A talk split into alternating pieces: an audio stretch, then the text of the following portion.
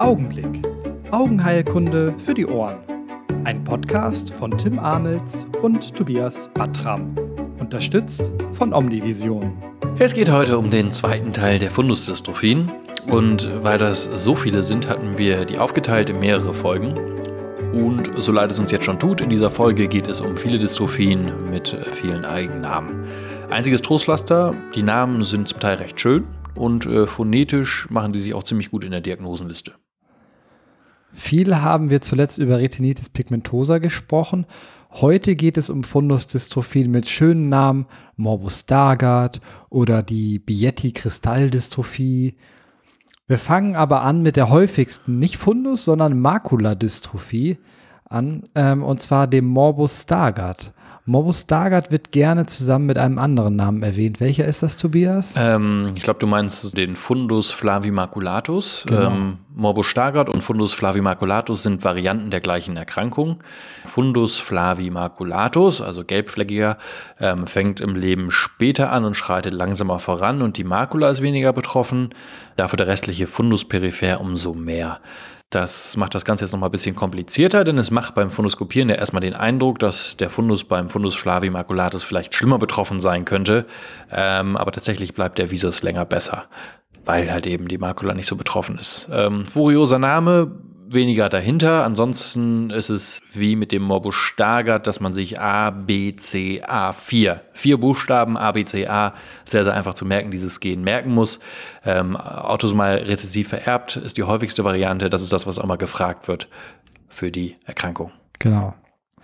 Morbus Stargardt wiederum geht los im Kindesalter oder als Teenager und die Krankheit betrifft die Makula. Da kommt es zur Visusminderung, bedingt durch die Ansammlung von Lipofuscin in den RPE-Zellen. Zu Anfang kann das auch nur ganz dezent sichtbar sein, sodass man vermuten würde, der Betroffene tut nur so, als würde er vielleicht schlecht sehen, funktionelle Visusminderung. Mit der Zeit formen sich dann aber kleine ovale gelbe Flecken am hinteren Pol, die der Krankheit auch dann den Namen Fundus flavimaculatus, gelbfleckig, wie du eben sagtest, gegeben haben. Diese Flecken enthalten Lipofuscin und Lipofuscin lässt ja kein Licht durch. Das Lipofuscin sammelt sich ja unter der Netzhaut. Das heißt, der Patient kann schon noch gucken, aber was wir nicht mehr sehen können, ist die Aderhaut darunter. Also in der FAG jedenfalls. Genau. Äh, man kann das Leuchten der Choroidia durch die vielen Ablagerungen nicht mehr sehen und dann erscheint die Choroidia dunkel. Also normalerweise hat man so ein Hintergrundleuchten, wenn die FAG losgeht. Und dann sieht man auch noch die Gefäße der Arteria centralis retinae. Aber dieses Hintergrundleuchten, das sieht man nicht mehr. Da bleibt alles dunkel. Dark Choroid. Das ist das entscheidende Bild für die Diagnose, weil halt eben dieses Hintergrundleuchten der Aderhaut geblockt wird. Mhm. Lipofuscin ist ein Material, das stark autofluoreszent ist. Ähm, diese gelblichen Flecken, manchmal auch als fischförmig, also pisciform beschrieben, sieht man deshalb in der Fundus-Autofluoreszenz besonders gut.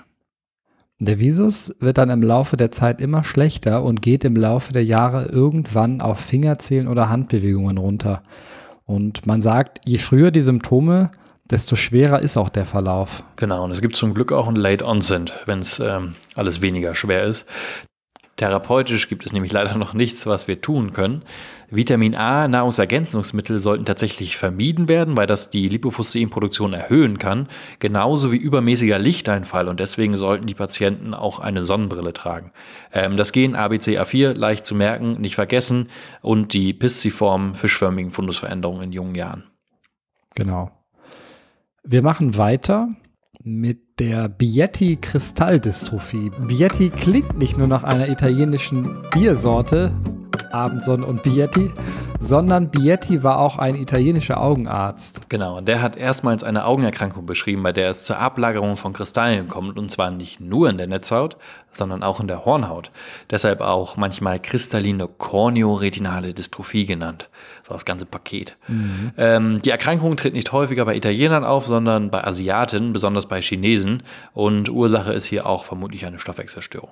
Wo genau auf der Hornhaut? Ähm, peripher und superfiziell. Also das ist im besten Fall nicht so das Problem, aber die Netzhaut, die wird zum Problem, weil sich da im gesamten Fundus diese Kristalle breit machen und dann zur Atrophie von RPE, Choriocapillaris und letztendlich ähm, der Makula führen. Die Patienten bemerken das erstmalig in jungen Jahren im Alter von 10 bis 30. Visusminderung und auch Probleme mit der Nachtsicht sind dann die Beschwerden. Leider schreitet die Erkrankung dann immer weiter voran. Also Stoffwechselstörung selten, Chinesen, Kristalle in Hornhaut, peripher, superfiziell und in der Netzhaut. Ja. Ich glaube, das kann man sich gut merken mit diesem Dosentomatenskandal, wo dann Italien draufsteht, in Wirklichkeit kommen die aus China. Hast du das mitgekriegt? Nee. Äh, doch, doch, doch, ja, doch. Das kann man sich ja. merken. Bietti und dann China. Genau. Okay, wir verlassen Italien und äh, China und gehen zu einer anderen Erkrankung. Ähm, weil es nichts gibt, was es nicht gibt, gibt es auch eine Krankheit, bei der die Betroffenen nur Stäbchen und keine Zapfen haben. Das heißt, die Patienten können nur schwarz-weiß sehen. Der Visus ist dann natürlich nicht gut, weil die Zapfen auch das zentrale Sehen machen, so unter 0,1. Und man sieht es zusammen mit einem Pendel Nystagmus. Achromasie ist das Ganze dann genannt, also keine Farben. Manchmal sind noch blaue Zapfen da, dann ist der Visus besser. Inkomplette Achromasie. Genau, Achromasie. Dann kommt als nächstes eine Fundusdystrophie, genauer gesagt eine Makuladystrophie mit dem besten Namen Morbus Best. Morbus Best wird auch vitelliforme Makuladystrophien genannt. Vitelli heißt übersetzt. Ja, das Eigelb. Genau. Das Eigelb. Also Eigelb. Ist das auch wieder italienisch? Äh, Müsste, ne? Nee, ist, ist Latein. Aber vielleicht ja, aber es wird Vitelli Tomato, keine Ahnung. Ja, das kann man doch, oder? Ja. Äh, also genau, eigelbartige Makuladystrophie. Ja. Ja, und während der Starker die häufigste Maklerdyskophie ist, ist ähm, Morbus Best direkt dahinter. Die zweithäufigste. Ist nicht der beste, ja. aber zweitbeste. Ähm, ursächlich ist eine Variante in einem Gen, das auch den Namen hat Best 1 bzw. Bestrophin, natürlich nach der Erkrankung und dem Beschreiber benannt. Ähm, das ist ein Membranprotein im RPE und das wird autosomal dominant vererbt mit variabler Penetranz. Also nicht jeder, der jetzt den Gendefekt hat, muss auch die Erkrankung kriegen. Und die Krankheit verläuft im Laufe des Lebens in verschiedenen Phasen. Zur Vereinfachung machen wir hier vier Phasen draus. Und zwar erstens das Eidotter-Stadium oder auch vitelliformes Stadium genannt. Zweitens das Pseudohypopion. Und dann, wenn die Zyste aufgeht, das vitelliruptive Stadium, also vitelliruptive Stadium. Und anschließend im letzten und vierten Stadium entsteht dann eine Makulanarbe mit Atrophie. Genau, also da gibt es mal so schöne klassische Abfolgen heutzutage auch mit OCT-Bildern. Das erste Stadium, das vitelliforme Stadium oder auch Eidotter-Stadium sieht man in der frühen Kindheit schon beim klassischen Morbus Best. Ähm, beeinträchtigt das Sehen aber reichlich wenig. Also es sieht wirklich aus wie so ein ähm, riesiges Eigelb. Mhm was einfach unbeschädigt da in der Pfanne ist und da noch riesengroß sitzt und tatsächlich immer größer wird. Das füllt die Makula aus und hat so einen Durchmesser, das wird immer größer mit der Zeit, ein bis drei Papillendurchmesser, sowas. Meistens sehr, sehr zentral foveal gelegen genau. und ist scharf begrenzt, wie halt eben ein Eigelb. Sicht ist noch gut und das liegt da einfach unter der Netzhaut. Der Inhalt von dieser Zyste sackt dann im Laufe des Lebens immer weiter ab, wie Eiter in der Vorderkammer, daher auch der Name Pseudohypopion. Und wenn die Zyste dann irgendwann aufgeht, kommt die dritte, die Rührei-Phase, die vitelliruptive Phase. Kann ich das so bestellen, die Ich hätte gar einen vitelliruptive mit einem Yeti. Okay. Und, ja, und wer jetzt denkt, ähm, das mit dem Rührei, das habe ich mir so ausgedacht, der irrt, denn genau so steht es auch in dem, im, im Lehrbuch drin. Und mit der Rührei-Phase fällt dann auch der Visus ab. Und schließlich folgt die letzte Phase, die Atrophie. Das Eigelb besteht aus Lipofuscin, das ist ein stark autofluoreszentes Material und daher ist der Befund nicht nur fundoskopisch, sondern auch in der Autofluoreszenz sehr, sehr gut erkennbar. Und in der OCT kann die zentrale Netzhautabübung manchmal an eine CCS erinnern. Ähm, das ist halt je nachdem, wie reflektiv das Material in dieser Zyste ist. Eine Therapieoption gibt es äh, nicht und es kann wie bei so vielen Netzhauterkrankten zu einer CNV kommen. Es gibt übrigens auch eine besondere Erkrankung, bei der sich nicht in der Makula Lipofuscin ansammelt, sondern verteilt um die Makula herum und an den Gefäßarkaden und an der Papille. Das nennt man dann äh, multifokale vitelliforme Läsionen ohne Best. Multifokale vitelliforme Läsionen ohne Best. Und ähm, es gibt noch eine weitere Erkrankung, die dem Morbus Best sehr ähnlich ist, aber eher im Erwachsenenalter auftritt und milder ist. Und wie sollte sie auch anders heißen als adulte vitelliforme Makuladystrophie? Und es ist wie so häufig, wenn etwas später auftritt, ist es auch weniger schlimm. Denn bei der adulten vitelliformen Makuladystrophie sind die Läsionen kleiner und deshalb ist es auch manchmal nur ein Zufallsbefund. Ist diese adulte vitelliforme Makuladystrophie eigentlich eher was sehr, sehr Seltenes oder ist dir das schon mal über den Weg gelaufen? Ja, es ist halt immer die Frage, ob es jetzt wirklich eine adulte vitelliforme Makuladystrophie ist, weil dann sollte sie ja perfekt symmetrisch bilateral sein. Ich will eigentlich schon noch, dass die Patienten jetzt nicht im klassischen AMD-Alter sind. Also man sieht häufig so vitelliforme Drusen, nenne ich das dann, oder mhm. pseudo-vitelliforme ähm, adulte Dystrophie. Das sieht man häufig, aber das ist klassisch bilateral, dass die Leute noch nicht so alt sind. Ähm, das ist selten aber so eine vitelliforme Druse. Ähm, das sieht man recht häufig, aber die kann auch einfach im Rahmen einer AMD oder sowas auftreten. Hm. Ähm, bis jetzt haben wir schon eine ganze Menge Fundusdystrophien besprochen. Stargardt, Fundus flavimaculatus, Bietti kristalline korneoretinale Dystrophie, Morbus Best mit seinen Phasen und ganz ähnlich wie Best die multifokale vitelliforme Läsion, die genau das ist, was der Name sagt, und gerade eben noch die adulte vitelliforme Makuladystrophie. Genau, und dann geht es weiter mit Erkrankungen, die vielleicht nicht so schöne Namen wie Bietti oder Stargardt haben, aber dafür ein schönes Muster, und zwar die Musterdystrophien. Die entstehen durch Ablagerung von Pigment im Fundus und dieses Pigment lagert sich dann zu einer bestimmten Form ab und so werden diese Musterdystrophien dann auch unterteilt, nämlich nach der Art, nach der Form ihres Musters. Übrigens ist die adulte vitelliforme Makuladystrophie auch Makuladystrophie auch eine Musterdystrophie. Ja klar, und das Muster ist ein Eigelb. Das ist ja auch, ja. Das ist ja jedem klar. Nach, nach dem Eigelb gemalt ist das dann. Genau. Bei dem Pigment, das sich da anlagert, handelt es sich wieder mal um Lipofuscin und wir wissen mittlerweile, in welcher Untersuchungsmethode man das gut sehen kann. Es ist wieder die Autofluo. Die Patienten stellen sich vor mit Visusminderung und Metamorphopsin. Welche Altersgruppe circa?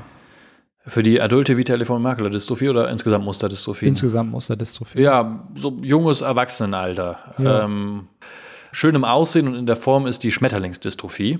Äh, da sieht man, wie die Form eines Schmetterlings äh, so radiär verlaufende gelbe Herde von der Fovea ausgehen. Und äh, wer sich unbedingt ein Gen merken möchte, der kann sich irgendwo im Kopf das Gen Peripherin merken. Also Peripherin ist der kleine Schmetterling, der so über die mhm. Wiese. Peripherin, komm zurück. Mein kleiner Schmetterling, der fliegt dann weg. Ja. Mhm. Und neben dem Schmetterling gibt es noch weitere, zum Beispiel die retikuläre Dystrophie Sjögren, extrem selten. Ist auch nicht mal ein Bild zu Kanski, werde ich bestimmt erkennen, wenn ich es mal sehe. Ähm, retikulär heißt netzförmig, also wenn ihr mal ein Netz seht auf der Netzhaut, vielleicht ist es das. Wobei auf Ja, aber die, haben, die habe ich, schon mal, nee, die hab ich ja schon mal gesehen. Also so netzförmige, ähm, ja, aber man denkt halt auch sofort dran. Retikuläre Dystrophien sehen halt aus wie, ja, Bilder. Auf, auf also. iWiki gibt es auch ein ganz schönes Bild. Sehr beeindruckend, das sieht aus wie so ein Fischnetz mit ja. Knoten. Als nächstes wieder ein klasse Name. Fundus flavimaculatus simulierende multifokale Musterdystrophie. Mhm. Ja, sagt der Name alles, genauso wie MP. Was soll ich noch dazu sagen? Und äh, zuletzt die Musterdystrophie mit dem Namen äh, Fundus pulverulentus. Extrem selten und das ist halt so wie, als wenn da jemand ähm, mit Schießpulver hinten reingeschossen hätte. Wenigstens ein schöner Name. Ja. Im Kansky steht jetzt noch eine Musterdystrophie, die spinnenförmige, aber ich meine, irgendwo muss ja erst mal Schluss sein. Ich meine, du kannst ja am Ende in jede Form irgendwas rein interpretieren. Das sind wie diese Rorschach-Bilder. So. Genau, ja. irgendwie eine neue Entität ausdenken und am besten dann noch mit Eigennamen versehen, die dann alle Nationalitäten zu lernen haben. Oder, oder den Ort, wo es entdeckt wurde, Berlin-Ödem oder sowas.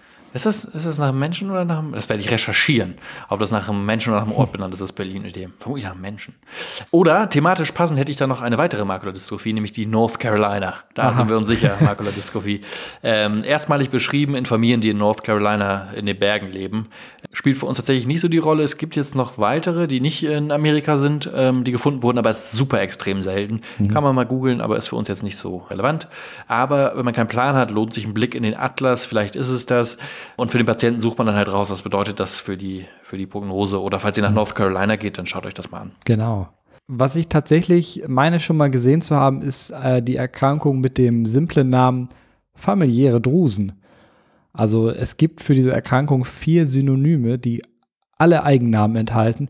Zwei davon sogar mit Doppelnamen. Sorry, aber ich glaube, es gibt keine weitere Erkrankung in dieser Welt, die zu, in Relation zu ihrer Wichtigkeit so viele Namen hat. Einer davon ist Malatia leventinese. Ja, die familiären Drusen, wie wir sie nennen, sind genau das, was man sich darunter vorstellt. Eine angeborene Erkrankung, bei der es früh zu Drusen kommt, ähm, so ab dem Alter von 20 Jahren schon. Und nochmal 20 Jahre später kommt es dann auch zu Visusbeschwerden und dann sehen wir auch die Patienten. Also so 40, 50, dann tauchen die auf und haben halt schon richtig viele Drusen und merken dann noch was davon. Wird auch als Early Onset Variante der AMD bezeichnet und verhält sich dann auch eigentlich relativ ähnlich, bleibt lange Zeit halt sehr viel stabiler, aber wenn der Mensch dann altert, ähm, dann kommt es auch zur Atrophie und zu CNV und dann mhm. kommt es auch zu den Beschwerden. Jetzt habe ich hier noch ein paar Fundusdystrophien auf der Liste, alle sehr eigen, sehr komplex und irgendwie finde ich es jetzt auch nicht sinnvoll, die noch alle runterzurattern. Wobei eine ist da noch, die kann man sich noch merken, und zwar die Sorsby pseudoinflammatorische Fundusdystrophie. Dystrophie. Sorsby mit Y klingt für mich jetzt erstmal wie so ein Badezimmerteppich von Ikea. So flauschig, auf dem man sich nach dem Duschen dann mit beiden Füßen draufstellt. Aber vielleicht ist das auch eine ganz gute Assoziation, weil bei der Sorsby pseudoinflammatorischen Makuladystrophie kommt es zu einem beidseitigen Visusverlust im Alter von schon circa 40 Jahren durch drusenartige Ablagerung im Makulabereich, die dann zu einer exudativen CNV führen mit darauf folgender subretinaler Vernarbung. Und diese Narben erinnern an diesen weißen, flauschigen Badezimmerteppich ab 40. Boah, das war es jetzt heute auch erstmal mit den Eigennamen. Ähm, machen wir eine Wiederholung mit den wichtigsten Dingen. Also Stargard. Genau häufigste Maklerdystrophie. Im Kindesalter tritt das Ganze auf, wenn später und langsamer ähm, voranschreitet, dann auch mal Fundus flavimaculatus genannt. Fischförmige, weißliche Ablagerung von Lipofuscin, gut in der Autofluoreszenz sich da A, B, C, A, 4, vier Buchstaben, die man einmal durchgeht, ist das Gen. Und ansonsten Dark Choroid, die ganz wichtige Sache, ähm, dass einfach durch die Ablagerung die Fluoreszenz des Fluoreszins in der FAG geblockt ist. Genau. Geht bis hin zur Erblindung, schlimmer Sehverlust. Die nächste war Bietti, Stoffwechselstörung, häufiger bei Chinesen, Kristallablagerung an Hornhaut und Netzhaut im Alter von 10 bis 30. Genau, eine Krankheit, bei der man nur Stäbchen und keine Zapfen hat. Ähm, natürlich kann man da nicht gut gucken und sieht nur schwarz-weiß und das ist auch ganz simpel benannt. Das ist die Achromasie, also A nicht Chromasie. Farben sehen. Wenn die Blauzapfen noch funktionieren, dann gibt es auch eine inkomplette Achromasie. Genau. Es geht weiter mit der zweithäufigsten Makuladystrophie. Es ist nicht die beste, aber sie heißt immerhin so, Morbus Best. Das war die Story mit dem Eigelb. In jungen Jahren ist es ein intaktes Eigelb, dann kommt das Pseudohypopion, dann platzt das Eigelb, die vitelli-eruptive Phase mit der Rührei-Appearance und zuletzt noch eine Atrophie. Ursächlich ist das Bestrophin-Gen. Genau, und wenn man so gelbliche Läsionen im Fundus hat, gerne im Bereich der Gefäßarkaden, die irgendwie an Morbus Best erinnern, dann ist das halt eben die multifokale vitelliforme Läsion ohne Best. Und das Best T zum Schluss die adulte vitelliforme Makuladystrophie.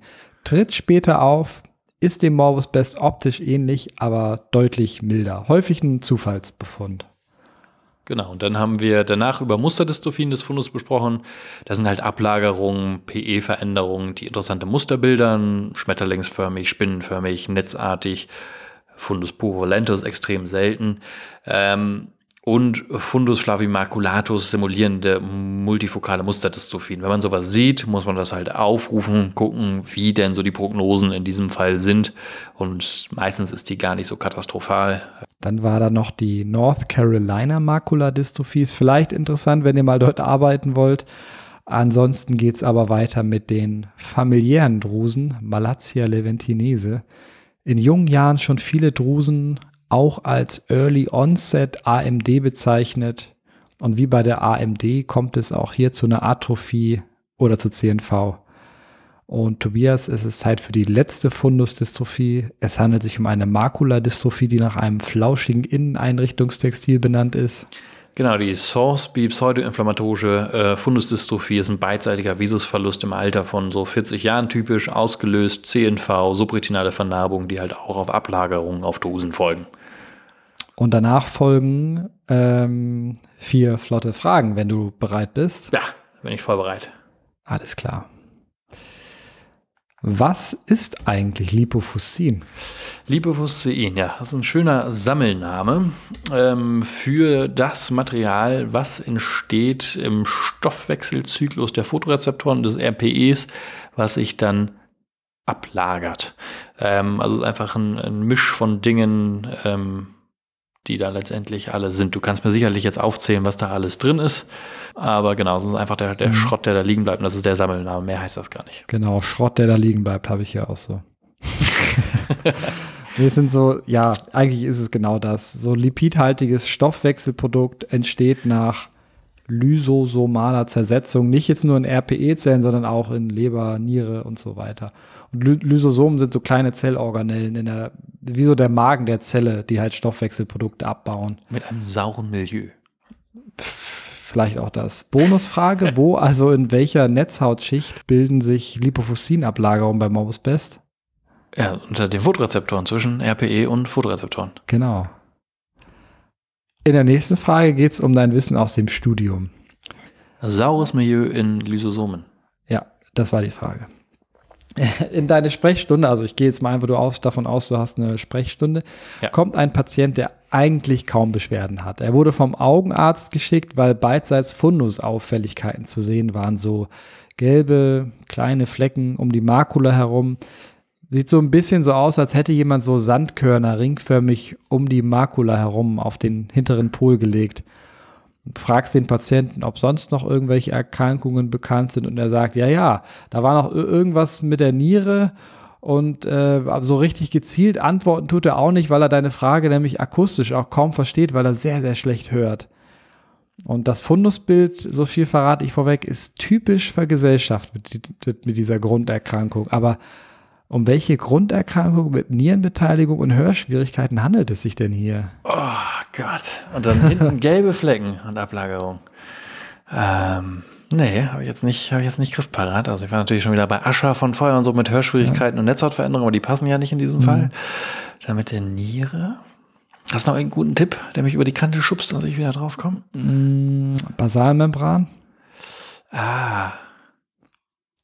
Warte mal. Vier. Typ 4, Kollagen. Ja, ja, schieß mal raus. Was war das? Alport-Syndrom. Alport-Syndrom. Hatten wir sogar in der Klinik und so, genau. Das haben, so haben die immer so ein klassisches Fundusbild? Das, wie, ob das jetzt Ja, aber wir haben, wir haben welche mit, äh, ja doch, haben wir. Also eine, das Alport-Syndrom ist ja so eine, so eine erbliche Erkrankung von eben Typ 4-Kollagen. Das wird da eben nicht richtig gebildet und das ist halt Teil der Basalmembran, der Glomeruli. Ja, und okay. Und ähm, deswegen haben die Patienten im Laufe des Lebens dann auch irgendwann Nierenversagen und können schlecht hören oder wir haben eine Innenohr-Hörschwierigkeit und eben diese typischen Augenveränderungen. Äh, Visusprognose ist übrigens und was exzellent. haben die in der Hornhaut? In der Hornhaut gar nichts. Haben wir da nicht so einen Alport oder war das was anderes? Hm, oh, hab ich, klingelt es bei mir jetzt gerade nicht. Also ich dachte, unser, unsere Hornhaut-Dystrophie-Stunde. War das nicht wegen Alport? War das wegen, warum, haben wir, warum haben wir Portweine? Stimmt, stimmt, ja, du hast recht. Ja. Eine Hornhaut-Dystrophie. Ja. Und zwar hinten. Oh, fuck, das hätte man wissen können. Naja. Ja, ich glaube, die machen auch, macht auch was an der Hornhaut dann, muss ja. Ja. Ja, und zwar hinten, ja genau. Das, äh, Vergesellschaftet. Das Endothel dann da auch, ja. Sehr gut. Äh, dritte Frage. Zum hast du so eine besondere Folge geschrieben, wo Portwein auf dem Pickup steht. Dritte Frage. Warum steht Portwein aus dem nee. äh, Was verbirgt sich hinter dem Begriff Hemeralopie? Hemeralopie. Hemer? Hemeralopie. Alopie. Hemeralopie. Hemeralopie. du machst es nicht besser. Hämeralopie, Hämeralopie. also irgendwas mit der Hälfte oder mit einer Kugel oder sowas. Aber ich, ich weiß es nicht. Hämeralopie, was ist das? Hämeralopie bezeichnet eine Einschränkung der visuellen Wahrnehmung bei Helligkeit. Also geht oft mit so einer Lichtscheu einher. Das Gegenteil davon ist die Nachtblindheit, die Nyktalopie. Ja, okay, das kennt man. Okay, Hämeralopie ist der Gegenteil von Nyktalopie. Okay. Hämeralopie ist so ein typisches Feature bei der Erkrankung, die wir eben schon besprochen hatten, bei der man nur Stäbchen hat, also keine Zapfen, ja. Die Achromasie. Ja. Genau. Letzte Frage. Es geht um die Netzhautschichten. Von innen nach außen. Mhm. Vielleicht lässt du zehn Sekunden, dann kann jeder im Kopf einmal durchgehen und danach shoot. Von innen nach außen, also RNFL, Ganglienzellschicht. Mm, ja, ich meine Andersrum? von, von, also vom Auginneren nach außen. Das ist das Augenkinder. Aber gut, dann fangen wir andersrum. RPE haben wir erstmal. Nee, ich meine genau wie du sagtest. Ja. Nochmal. Also, okay. RNFL? Ja, ich war bei der inneren Grenzmembran, aber ja. Ja, ILM, ja, R, äh, oh Gott, ich sollte anfangen. ILM, RNFL, also retinale, Gang, äh, retinale Nervenfaserschicht, Ja. dann die Ganglienzellschicht. Äh, ja. Dann brauchen wir wieder Kabel, das heißt, es ist eine innere plexiforme Schicht. Dann brauchen wir wieder Körner, dann ist eine innere Körnerschicht. Dann brauchen wir wieder Kabel, äußere plexiforme Schicht. Dann brauchen wir wieder Zellkörper, also äußere nukleare Schicht. Dann kommt die External Limiting Membrane. Dann kommt die Photorezeptoren, die Ja. verschiedene reflektieren, dann kommt das RP.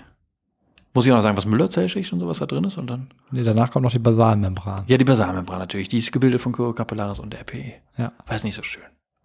Aber, aber stimmt das denn mit dem Plexiform und den, ähm, und den Nuklearen? Ja, ja, ja. Ja. Sehr schön, haben wir das Netzhaut-Knowledge auch wieder aufgefrischt. Dann war's das für heute. Ja. Das war Augenblick. Vielen Dank fürs Zuhören und vielen Dank an Omnivision für die Unterstützung. Bis zum nächsten Mal. Ciao, ciao.